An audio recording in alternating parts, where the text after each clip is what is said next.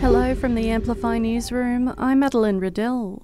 We've heard from ACT Senator Katy Gallagher over allegations she did have prior knowledge of some details of Brittany Higgins's rape claims. She has confirmed that's true, but denies she misled Parliament. I was responding to an assertion that was being made by the Minister Reynolds at the time uh, that we had known about this for weeks and had made a decision to weaponise it.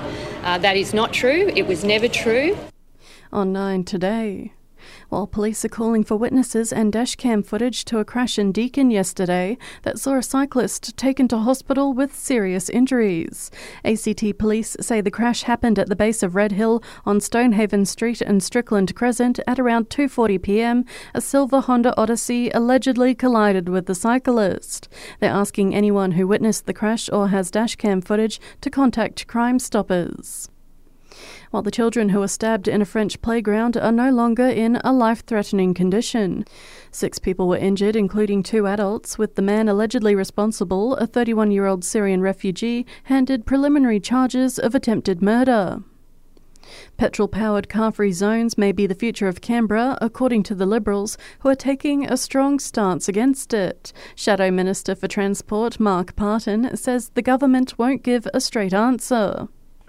Signed up to the C40 Healthy Streets Agreement, which calls upon signatory cities to establish petrol powered car free zone. The Barcelona zone, I think, is 14 kilometres by four. Are we going to do that in the ACT? Well, the government's not telling us, but they refuse to rule it out. Meanwhile, nine people have been injured after a targeted and isolated shooting in the U.S. city of San Francisco. All victims are expected to survive their injuries. No arrests have been made yet.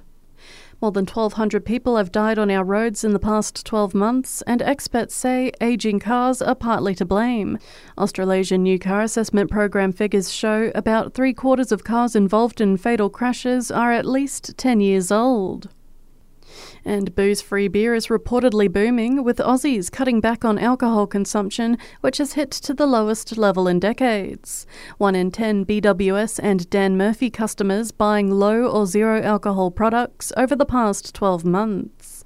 The non alcoholic beer market is expected to grow over 9% a year, raking in nearly $290 million this year alone. And that's the latest from the Canberra newsroom this Sunday. Check back in tomorrow morning for our next update.